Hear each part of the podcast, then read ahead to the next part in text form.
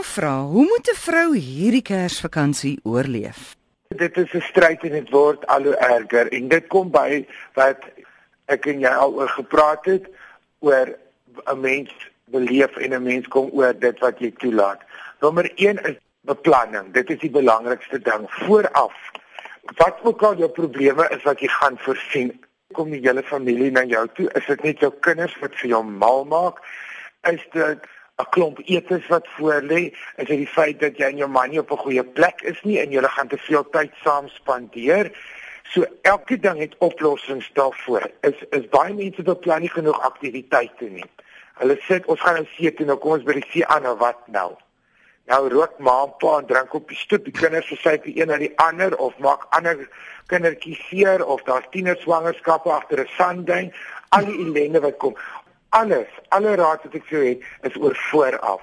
Bespreek vooraf met alle betrokkenes wat gaan gebeur. Hoe werk dit? Maak 'n lys op papier. Wat was dit verlede jaar en die Kersfees wat vir jou die ergste is? En dan maak jy 'n lys oor wat was vir jou die lekkerste. Ook dan met 'n rustyd kom en 'n rustyd gaan nie net oor slaap en slaap en wegkruip nie. 'n Rustyd gaan ook om jou battery te laai deur die goed wat vir jou lekker is wat jy nie tyd het en dit is my groot plan met myself. Ek het nie meer 'n lewe nie, ek het te hard gewerk op 'n tyd en gerus, maar ek gaan nou minder werk om die goed wat vir my lekker is te doen. Dit is goed wat jy in jou siel en in jou hele siege iets doen. Ek wil onthaal. Ek het hierdie hele jaar nog nie mense gehad vir ete nie. Ek wil dit doen. Jy moet hierdie goed neerskryf fisies met 'n pen hmm. op papier en dan moet jy begin en dit doen jy al einde Oktober, November dat jy kan sien okay, hoe los ons hierdie probleme op? Praat ek met my kinders want julle kan nie weer maatjies bring nie. As ek julle weer vang goms nou as ek weer agterkom dit. As my man weer dronk van die strand afkom met 14 vreemde mans met 'n kas biere dan mag ek die kar vat en oor see gaan. As dit daar is sekere give and take daar is sekere reëls daar is sekere kompromieë. Die kindertjies wil dit doen jy wil dit doen. Dan sê jy goed ons gaan hierdie ete hou, maar mag ek dan vir 2 dae daarna niks kook nie. Dit is my tyd. Jy praat met jou mense. Jy sê beplan lank voor die tyd. Bestel by die tuin die pad af 100 pastye in vries dit. Maak hy koeke klaar reg. Maak dan goed. Kersies moet jy opdien of bedien, maar jy moenie kook nie.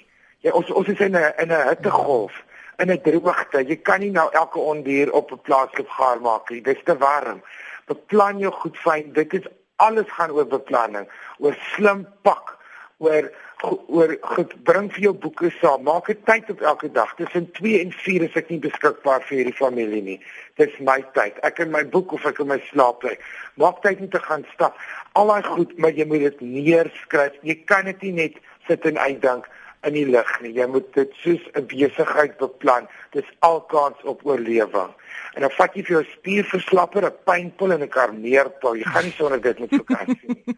Daar kom tyd wat jy oud genoeg is en in genoeg ellende.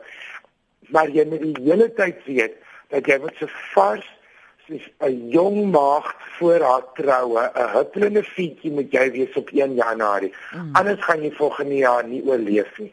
En dis moet jy jou planne so uitwerk. Jy moet vir familie sê ons kan nie elke jaar so in mekaar se gesigte vaskyk nie. Ek verstom my. Ek is die een wat alles accommodate en so.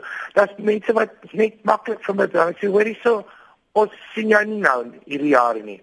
Ons nie kersies by nie." Baie mm maklik. En ek is vir 'n kwaad ek is dankbaar. Doen nie selfe en en as daar aanhangsels is is raak van ons maar ek glo ek dink as ander mense met ander raad soos drank en dwelms help ook maar my raad is beplanning lank voor die tyd en skryf dit neer.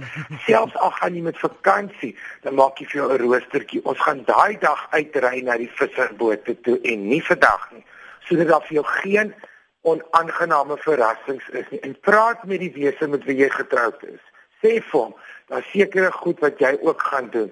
Daar sekerre goed dit wat ek los vir jou en hierdie kindertjies 1 Januarie as dinge nie verander nie. Wees ferm voor die tyd. Anders gebeur al die ellende in die woede tydens die vakansie. En daai ding wat jy skryf, jy druk hom uit en jy plak hom ook op jou yskas vir ingeval iemand intussen deur die vakansie dit vergeet.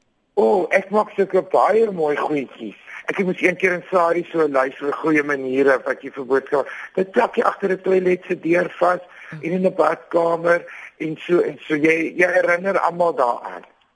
En as jou kindertjies te moeilik is, koop hulle om. Sê as jy vandag nie 'n woord sê nie, kry jy geld. Jy kan dit maar die daai vakansie doen. Die res van die jaar kry jy maar weer die ander goed. Hoorie, navorsing wys, né? Navorsing wat gedoen is in Kanada, Australië en Amerika dat wanneer jy kyk na 'n huwelik en jy kyk na die gelukskaal van 'n huwelik, as die vrou meer ongelukkig is as die man op daai skaal, mm. dan gaan die huwelik nie sommer hou nie. Die man moet altyd so bietjie meer ongelukkig wees as die vrou. En die rede daarvoor, as die vrou ongelukkig is, dan is die hele huisgesin omgeëlie. Mm. So vroue moet hulle hulle moet hulle pond vleis eis, né? Hulle moet hulle voet neersit. Nou vra mense vir my as jy nie eensaam nie. Nee, ek is gelukkig. Dit is baie uitputtend.